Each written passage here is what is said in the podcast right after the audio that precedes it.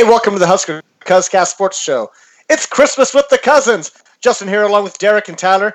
Cousin Patrick is back and joining us as well. Welcome, Patrick. Who are you people again? well, welcome. we got a lot to. it's great to be back on the Cuzcast. It's uh, been a while.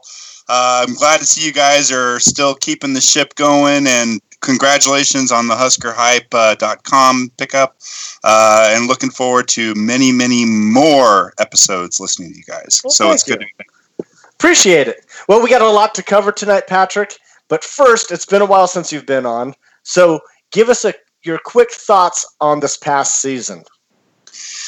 Uh california inferno anyone?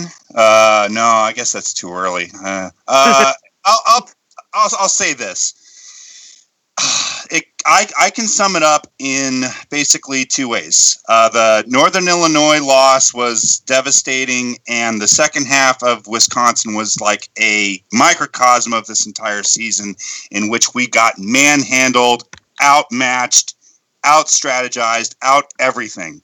And I, and to sum it up, I pretty much fell asleep in the, in the second half of the season and slept as soundly as I've ever slept during a football game. Uh, Would have been nice if you could have hibernated, right? Yeah, right. Exactly. I mean, I got you know, I got facial hair. I could probably pass for a bear, but um, I'm looking forward to what Scott Frost is bringing to the Huskers next year. And uh, honest, honestly, I can't wait. Yeah, it's going to be a lot of fun. Uh, but now, you know, the three day early signing period for recruiting it's now finished. Uh, we'll see how February pans out. But so far, what do you think of the new changes to recruiting? Do you like the early signing period? Do you hate it? Indifferent? What do you think, Derek? I'm completely indifferent on this. It really doesn't make a difference to me. Uh, the, the one bad side to it was I think it took a lot of the uh, extra oomph of the February signing day that used to be so exciting. Now you're spreading it over three days, so I think it takes a little bit of the glamour away. Uh, at the end of the day, I don't know if it really changes much. You're going to get your guys that you were going to probably get in February. They're maybe a little less dramatic, I guess, which makes it fun again. So I, it was uh, a little anticlimactic, I guess. Yeah, Tyler. You know, Derek, I completely agree with you. It, it was so anti. It's going to make this so anticlimactic.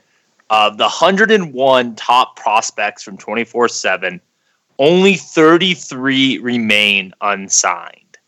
Um, you know, I, I, think this completely changes the strategy of coaches. It, it, it, the emphasis on you know late change in recruiting uh, drastically changes. You know, we used to see these January visits, official visits; those are going to be mostly gone. But for the Huskers specifically, though, there are still a lot out there. Scott Frost has offered 58 people since taking over at Nebraska. 25 of those players still are unsigned. So he still has a lot of opportunity to add some people that he has had value on in this recruiting class. Patrick, what do you think? What, what I would argue though that we would see like a diminishment of surprises and 180 changes from recruits like, "Oh, I want to go here instead." I mean, it forces them to make a commitment, which is good because that was uh, that's that was always the drawback with just having one signing period is that that recruit could switch at any time and play games with any coaches he wants and flip as many hats as he wants. I mean, it finally comes down to a commitment. Like, are you in or are you out? I think it's a good thing, frankly. Is three days really needed, though? I, I can't get over the fact that there's three days for this early signing period. I, it obviously didn't do any good. I mean, we signed most of our players on some... the first day. The other two were Ju- JUCOs that we signed later on, but those JUCOs yeah. had two weeks to sign anyway, regardless of whether there had been that three day signing period or not. Tyler. I mean, you know, I think there's something more special about a one day, you know, everyone signs. I think it makes it better from a work standpoint. productivity uh, none happens di- dies down a little bit but I, yeah justin i'm with you i don't really get the point of a three day st- signing period Um, but I will say though, like you saw Justin McGriff, who signed with Nebraska on that Friday. You know, it is kind of special when you can spread it out and maybe not have quite as many people um, committing on the same day. Maybe give some of these kids a little bit more spotlight throughout the process. Right. Oh, Patrick. But I do think that it kind of takes away the circus atmosphere, which I think is good because before it just got way out of hand where you had high school you know hot shots coming out and thinking that they were going to take over you know take over the college ranks and it doesn't work like that. I mean you're still a kid and we have to still treat these people like they're kids. Right. Derek. Doesn't the uh, circus act make it that much more entertaining though it makes you want to pay attention to recruiting a little bit more kid i know but is it beneficial for the kid I'm th- I'm talking about the kid here because right now they when, don't. When has the NCAA cared about the kid? Kind of, they can't afford to have that circus kind of a- attitude. They're not in a place to do that. They're not getting paid for one thing. True. When has the NCAA ever cared about the high school kid? As long as they keep letting eighth graders get scholarship offers, I, I, don't think the NCAA gives two rat two shits about that. Wow. Okay. All right, that's a that's a topic that could uh, take a while to get to uh, finish up. But uh, let's let's move on here. Uh, let's talk about the transfer rules in the NCAA now. Uh, a couple of stories have arisen recently. Uh, one at Western Illinois, where the head coach left to be an assistant coach at Arizona State the day after signing day. Then there's another story with that whole mess at Ole Miss and the sanctions and poaching of its players potentially. Tyler, what's going on here? Well, you know, it, it's this year more than may, maybe years in the past. It, it's kind of an interesting situation with the transfer rules. Um, you, you, mentioned the Ole Miss situation. That's the front and center right now in college football. Um, for people that don't know, Shea Patterson, who was the number one high school quarterback in 2015, um, has transferred to Michigan um, under the assumption that he is going to get released of his scholarship and allowed to transfer because of the whole Ole Miss scandal. And I guess the question I have for you guys is right now in the NCAA, the, the transfer rules are if you transfer to a school without being a graduate, you have to sit out a year. Um, so with all the coaching firings and changes with Oregon, FSU, do you think a that should be taken into consideration? Some of these kids should be let out of scholarships, and B, specifically in the case of Ole Miss players, do you think that since their school is a scandal and they have all these probation, do you think they should be allowed out of their uh, scholarships? Justin, I I can see where you're coming from here. There's uh, it, it's really it gets really tricky in the eyes of the NCAA making all these exceptions. You know, there's some times where it's like it just seems it's uh, cut and dry like uh, Willie Taggart at Oregon. He's there for one year, recruits, and then he bolts for Florida State. Those players shouldn't have to stick around for whatever comes after that. Uh, all these other coaches that just get up and leave. Uh, Western Illinois, the one that I brought out in the example. Fortunately, Western Illinois, they released all of the recruits that signed underneath there. But when coaches leave like that, I think there should be uh, maybe maybe the recruits should be able to uh, get out of scot free. I don't know about the sanctions though. Uh, I guess I'm not too caught up, uh, too familiar with what sanctions were going on at Ole Miss during this time. But if they're recruiting violations, those recruits they're already there. I mean that's why they're on uh, sanctions, I guess. But there's there's no easy answer, I guess. Derek. So my question for you, Justin, is you talk about like Willie Taggart comes in for one year and leaves to go to FSU. Which players should be allowed to transfer? and Which players should be allowed to be released? As he's only had one recruiting class. Is it just the ones that he recruited? Or do you, I guess or, in or this scenario, years prior. Well, but that's that's probably why the NCAA will never tackle this situation because there's there's so much gray area in everything in this Nor scenario, I they. They're, they're, they're, yeah. they would just turn college football into a free agency game that I think would hurt college football overall. And lots of Thank lots you, of fine print to read, you know, with with the transfer well, rules because it does get complicated. But th- let's just say this, and, and this is obviously we're very biased, and we don't want to see our kids transfer. But you know, you have some of these kids who came to Nebraska to play for Mike Riley, or in the case of Florida State, you had many recruiting classes come play for Jimbo Fisher, and his system, his style, and now all of a sudden their potential dreams of the NFL or whatever they wanted to accomplish go down by the wayside. And and I again, Derek, I'm kind of with you in the sense that I, I don't want to see it um, from a entertainment value of college football, but there is a part of me that says it's not fair that coaches have no penalty to sit out. The schools pay for the buyouts, the schools pay for this, but the kids are the ones who commit uh, under a system, and the coach get fired or leave um, without it. And in the case specifically of Ole Miss, though, that's where I draw the line. They they should not get an exception because this has been a scandal. We've been talking about Ole Miss, you know, potentially getting sanctioned for three years. It'd be a kid like a kid committing to Baylor, and and being like, oh wait, there's a scandal here. I didn't know that. How everyone know has been known that Ole Miss is something is going to happen. So I feel no sympathy for these kids in that situation. Patrick, get in here. All right, you mentioned the NCAA and the fine print, Justin. Isn't that their job? I mean, don't aren't they the ones that are supposed to regulate this? And and I know I know they haven't done a good job in the past, but at some point they have to. They have to set some ground rules here as far as you know who can transfer and who can't. Otherwise, you're going to have chaos. And for better or for worse, the NCAA is the institution that determines that. I agree. I agree that they have to control it.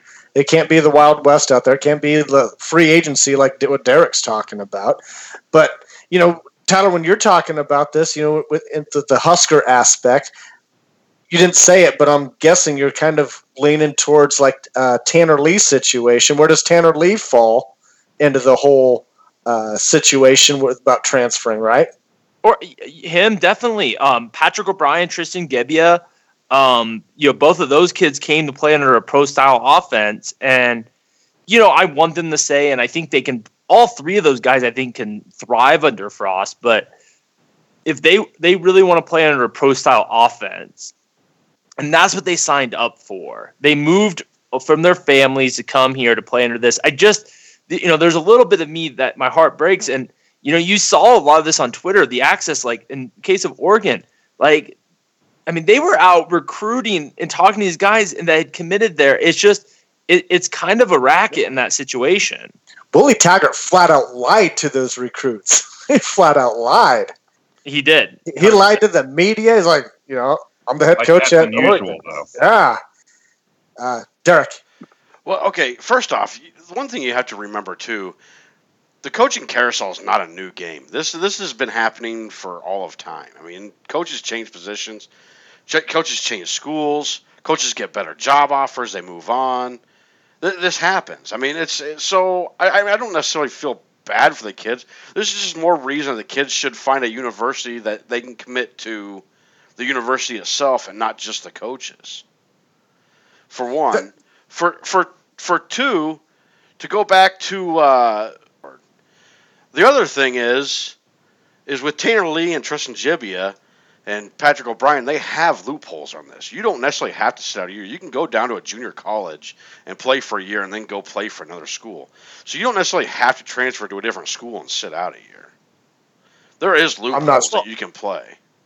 Well, I'm not Tanner, sure if Tanner Lee. Yeah. Well, Tanner yeah, Lee got one year eligibility. But, but as far as Gebbia and Patrick O'Brien go, Tanner Lee's kind of a shitty situation. There's not much he can do, but well, that's why I was bringing Tanner Lee up specifically because you know he well, uh, I know, but he had brought up POB and Gebbia too.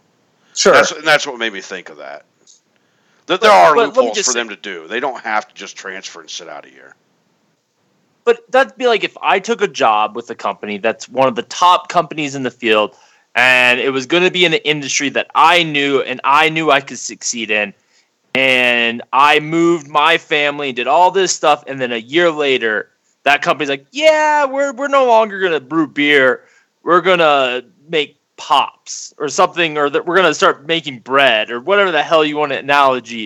It, it's completely different. And it's not fair to me. It's not fair to these kids that say, I want to go to Nebraska, which under Mike Riley, and this is the system. And, and let's leave Nebraska out of this because obviously we, you know, we think I think we got an upgrade in coach. You look at Oregon. Oregon's the best example of this. I mean, they, they went out there, had one of the best recruiting classes in the country last year. A lot of these kids went to play under Willie Taggart.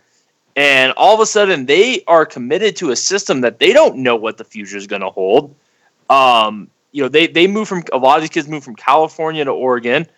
Uh, they may have stayed in state. I mean, there's a lot of factors that went into this, and man, it just it. I, I, don't know what I want the change to be. I don't know if there's like a one time out you get one transfer no matter what. Um, but you know, I, I just think that there should be something where these kids the the scholarship is somewhat tied to the head coach that offers it.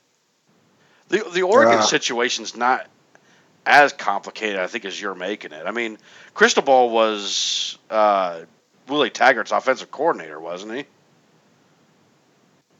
I, I thought he was offensive line coach, but yeah, he he was on the staff. But but he's basically going to run the same offense, I would assume. And you got the same defensive coordinator in Jim Leavitt or Levitt, however you say his name. So that system's not going to change that dramatically. It's not going to change anywhere near as dramatically as Nebraska's system was is going to ch- shift. Yeah, yeah. Uh, Patrick. All right. Along the lines of uh, Lee and Gebbia and O'Brien and their futures, uh, specifically with Lee, how feasible is it for him to pursue the NFL at this? I mean, after the season he had, is is Frost going to be able to grant him like a bounce back season next year or I mean that that that's the debate. I mean, it you know, I, I don't know what Lee's gonna do. I really don't. I, I you know, I've heard the NFL scouts would still give the guy a look, but his season probably doesn't warrant him getting drafted. He probably has a shot to sign on a free agent line, or maybe he slides into the seventh round. Um, yeah. But if he stays, I mean, there is no guarantee that he's going to be the starter next year. Right. I, I don't. I mean, everything's going to drastically change. I, I find it very yeah, hard to imagine him as a starter next year. I think. I think the only one that really. Go ahead. No, no, no. I was just going to say. I think the only one who really has a shot at having anything in uh, Frost's offense is maybe Gebbia. Uh, I, I can't see O'Brien being a factor either. So I think I think O'Brien has better wheels than people give him credit for. If you watch that, if you watch UCF, their quarterback's not that overly fast. He's just smart with the ball. And I, I mean, think, he only I, ran I think POB could do that. oh, oh, I mean, he only ran. That's it. I mean, I mean, I mean, well, for Nebraska, it'd be amazing. But you look at you yeah, think right. a dual threat quarterback. I mean, 500 yards rushing isn't exactly world banking. I mean, he he made plays in smart situational ball. I, again, you saw you saw Chip Kelly, which is essentially Frost's offense, go to the NFL and run with guys like Nick Foles. I mean, he, you that system you can amend to a more in the pocket quarterback. Um, I just we'll see what happens. And, and, Patrick O'Brien had close to I think believe it was close to 900 yards rushing throughout his high school career. I mean, it wasn't one year, but throughout his high school career. So it's not like the kid didn't run in high school. Okay. Well, we have a long off season to debate all of this, uh, so we'll come back to that in a later episode. But uh, let's move on. Uh, let's sneak into our poll question from this week. It had to do with uh, Husker basketball. On Twitter, we asked through 14 games, what kind of team is the Nebraska ball team? A no postseason team, an NIT team, or an NCAA tournament team? Derek, what do you think of that? Oh, I don't know. I, I voted for the NIT tournament. I, I think they're good enough to at least make one of the two tournaments.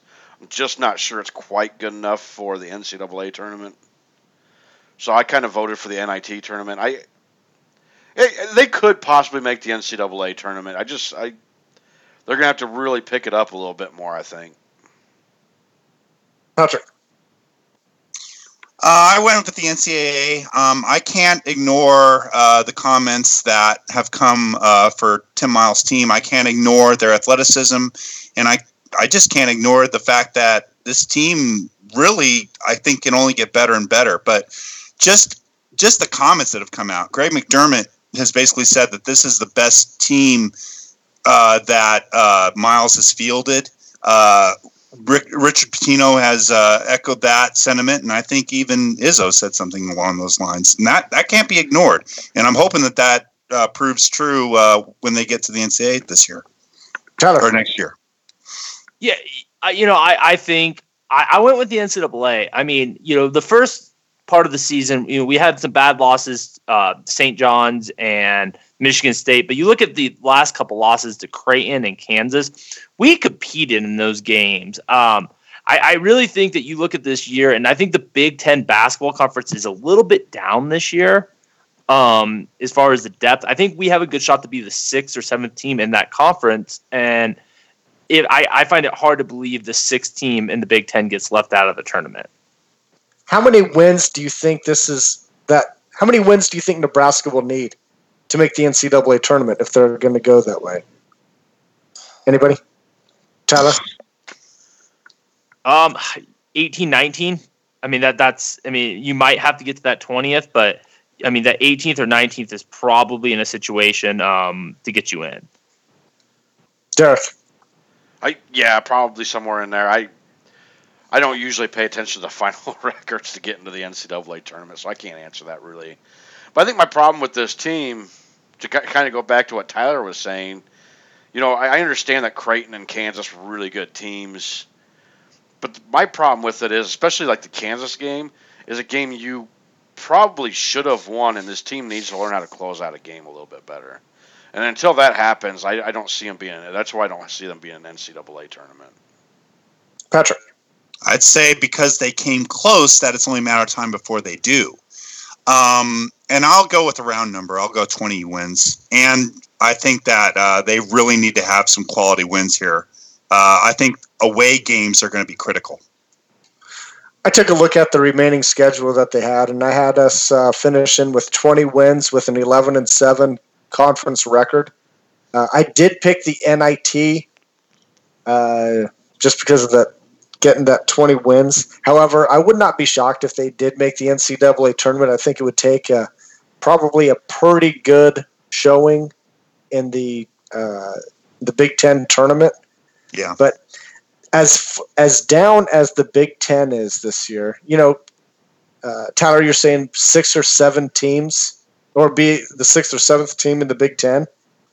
I don't think six teams from the Big Ten gets into the tournament this year. Big Ten only has two teams in the top 25 with Michigan State and Purdue. They're not overly strong.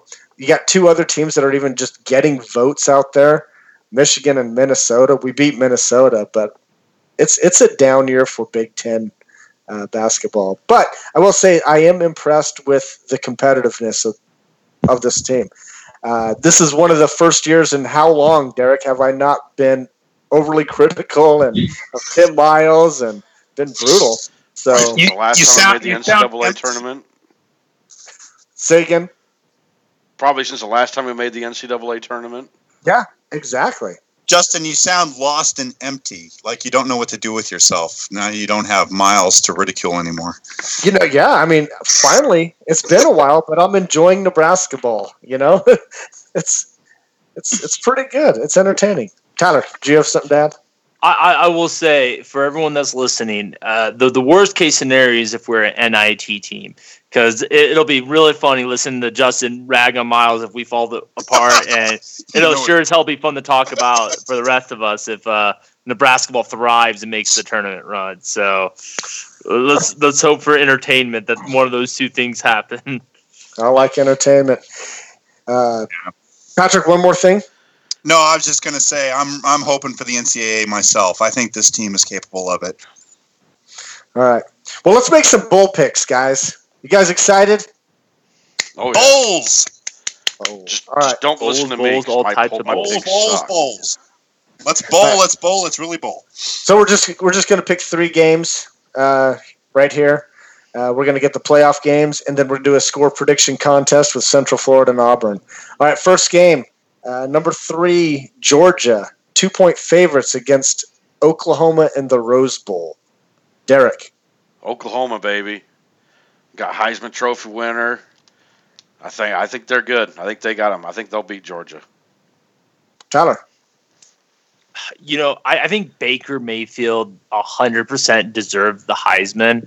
Um, he's the best player in all football this year. Uh, even his off the field antics, but I, I, think Georgia's a little bit better team. I think they had two damn impressive victories in beating uh, Auburn and then going on the road and beating Notre Dame. I think that running game with Nick Chubb and Sony Michel are just a little bit too much for Oklahoma to handle. I, I think I think Georgia wins that game. Patrick. Tyler, I like the way you think, but it's a pipe dream. Um, I think that Oklahoma got to go with Boomer Sooner. Uh, they're more versatile. They're more explosive. All Georgia has for them is Chubb and non-Chubb. So um, Boomer Sooner all the way. Yeah, I like Boomer Sooner also. Baker Mayfield, that guy is just a pure stud. He may be a douche, but he's just a stud on the on the football field. So I'm taking him to take down Georgia. Uh, number four, Alabama, two and a half point favorites against Clemson in the Sugar Bowl. Derek. I think Clemson has too much for Alabama. Alabama didn't play anybody all year. I don't think they belong in the playoff in the beginning, from the beginning. And so I'm going with Clemson on this one. I think they got him. Patrick or uh, Tyler? You know, I think some people are upset that we're seeing this game, but because uh, they played the last two national championships. But I'm excited because those were two of the better college football games, and I think this is going to be another classic. I mean, you have two of the best defenses in the country. Clemson is in the top ten in passing defense, total yards allowed, and scoring D. Uh, Alabama has the number one scoring D in the country. Um, at the end, I think I'm going to shock some people, but I'm, I think Alabama Jalen Hurts is just a little bit too versatile, and I think Bama wins the game. Patrick. It's hard to argue with that. I mean, the thing is, is that I don't think Nick Saban is going to overlook the fact that the College Football Playoff Committee decided to bestow him with a spot. That being said, um, Clemson just just got, uh, I think, a better defense. I think they're, I, I think it's going to be uh, uh, both both offenses are pretty versatile, um, but uh, I think uh, Hurts and uh, Bama are going to go through a world of pain. I'm going with Clemson. Tyler, it surprises me. We you always pick against Alabama every single time. Yep. And you're wrong. Yep. This time you're taking Alabama and you're going to be wrong again. So I hope so.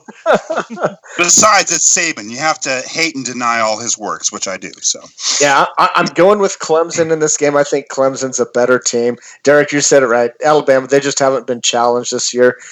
They're they're still probably not entirely healthy with their linebacking situation, and I would not be surprised if their coordinator uh, leaving for that job at Tennessee is not a factor for that defense. So I got Clemson. Uh, final game score prediction contest here. Uh, number 12, Central Florida versus uh, Tyler's team, Auburn. Uh, minus 10 in the Peach Bowl. Derek. Oh, I'm probably picking a little too much with my heart here, but I think UCF uh, upsets Auburn here 35 31. Nice. Tyler. You know, I, I, was really happy with my pick so far because they were the complete opposite of Derek's. But uh, I, you know, I'm I'm gonna go uh, UCF too. Uh, you know, I, I like the over in this game at, at 67 points. Scott Frost and that team, they are on a mission to complete this. I think they have a little bit more to play for than uh, Auburn. I got UCF 42 to 41. Ooh, good game. Interesting. Patrick. Uh, I can't. I can't ignore that it's Auburn, and I can't ignore they probably got a better team overall. But I think it's going to be a real battle. Um, I'll say 49 42 Auburn. Wow. High scoring. I have a high scoring game as well. I have Central Florida winning 41 to 38. Yeah, you're right, Tyler. I think Scott Frost and company, they want to close this show out right, and they're going to do it against a SEC team, uh, Oregon or Auburn, they can score a lot of points. So it it's going to be a shootout. Yes, take the over. I love that pick. What was your score Speaking, prediction again? Forty-one to thirty-eight. Okay, got it. All right. So speaking of lines, uh, let's do a break the bank segment where we pick a game against the spread uh, in this college football season, bowl games, and uh, which is the best game to make some money in? Derek, we're going to start with you.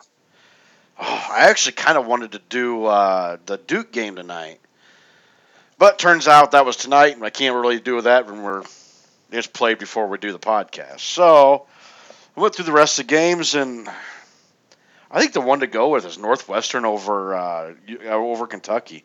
Northwestern seven and a mm-hmm. half point favorites. I, I, like Northwestern in this game. I don't know that Kentucky's going to be able to score much on Northwestern, and Kentucky's defense just really isn't that great. Uh, I agree with you. For one, uh, Northwestern is nine and one against the spread. Uh, Kentucky, they're one and seven against the spread in their last eight. Uh, yeah, Northwestern, great pick. Uh, Tyler.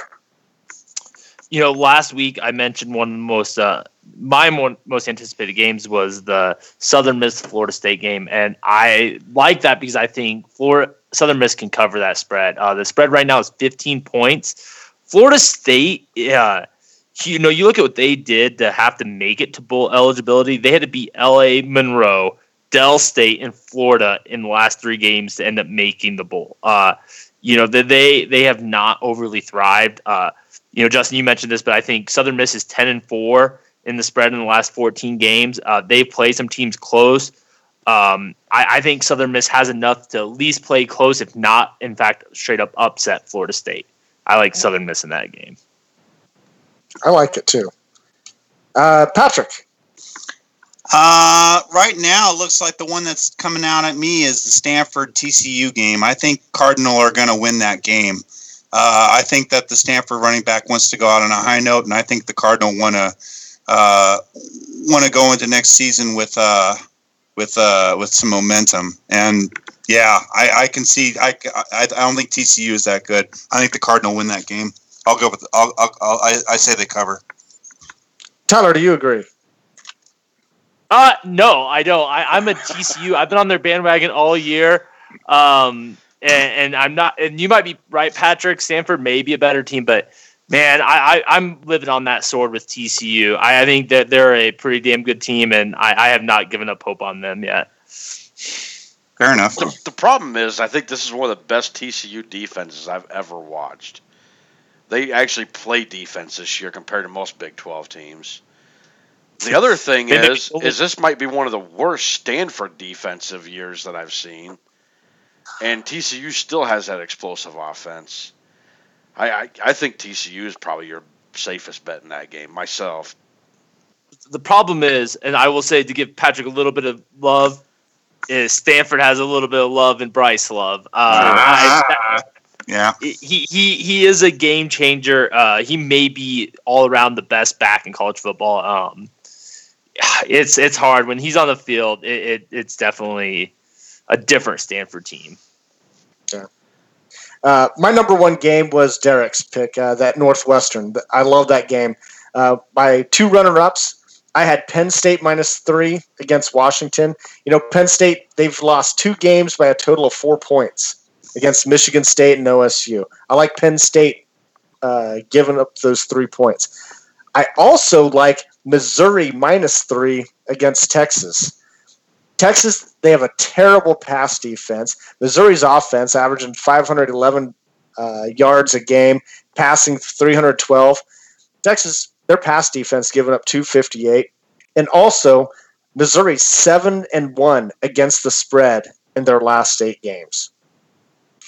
Those are my two. Anybody comments? My our recommendation to everyone listening is bet against Justin. That's a that is a very safe bet. Patrick. What's your prediction on how Barkley's going to do against that Husky D? Going to tear it up. So 150, 200, or do you not want to go there? Yeah, I, I don't know. 150. I don't know. I don't know. Barkley won't get over 100 yards on Wisconsin's or uh, uh, Washington's defense. Really? Yeah, yeah. He, he's only had like three 100 plus yards game, uh, rushing games this year. Yeah, he hasn't ran the ball. That, that doesn't count. Yeah, that's. Don't bring that up against Nebraska. oh, please don't. All right. Well, let's uh, let's get out of here. Patrick, thanks for joining us. Any final thoughts? Uh, let's hope that uh, the frost is coming hard and swift in 2018. And Husker fans, let go, let the frost. He's going to get it done. There it is. All right, Patrick, come back and see us, okay? All right. Thanks for having me, guys. All right, be sure to like us on Facebook and follow us on Twitter at Husker Cuzcast. You can find all of our episodes on Podbean and on iTunes. Make sure you check out HuskerHype.com for all the latest Husker news. On behalf of Derek, Tyler, and Patrick, we want to thank everybody for listening. We'll be back next week to bring in the new year. We'll see you then, and as always, go Big Red.